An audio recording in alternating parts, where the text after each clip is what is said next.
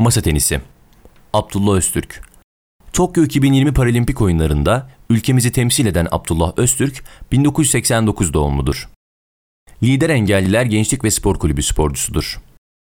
Pekin 2008 ve Londra 2012 Paralimpik oyunlarında mücadele eden Öztürk, Rio 2016'da teklerde altın, takım olarak da bronz madalya kazandı. Abdullah Öztürk, 2018 Dünya Para Masa Tenisi Şampiyonası'nda ise gümüş madalya kazandı.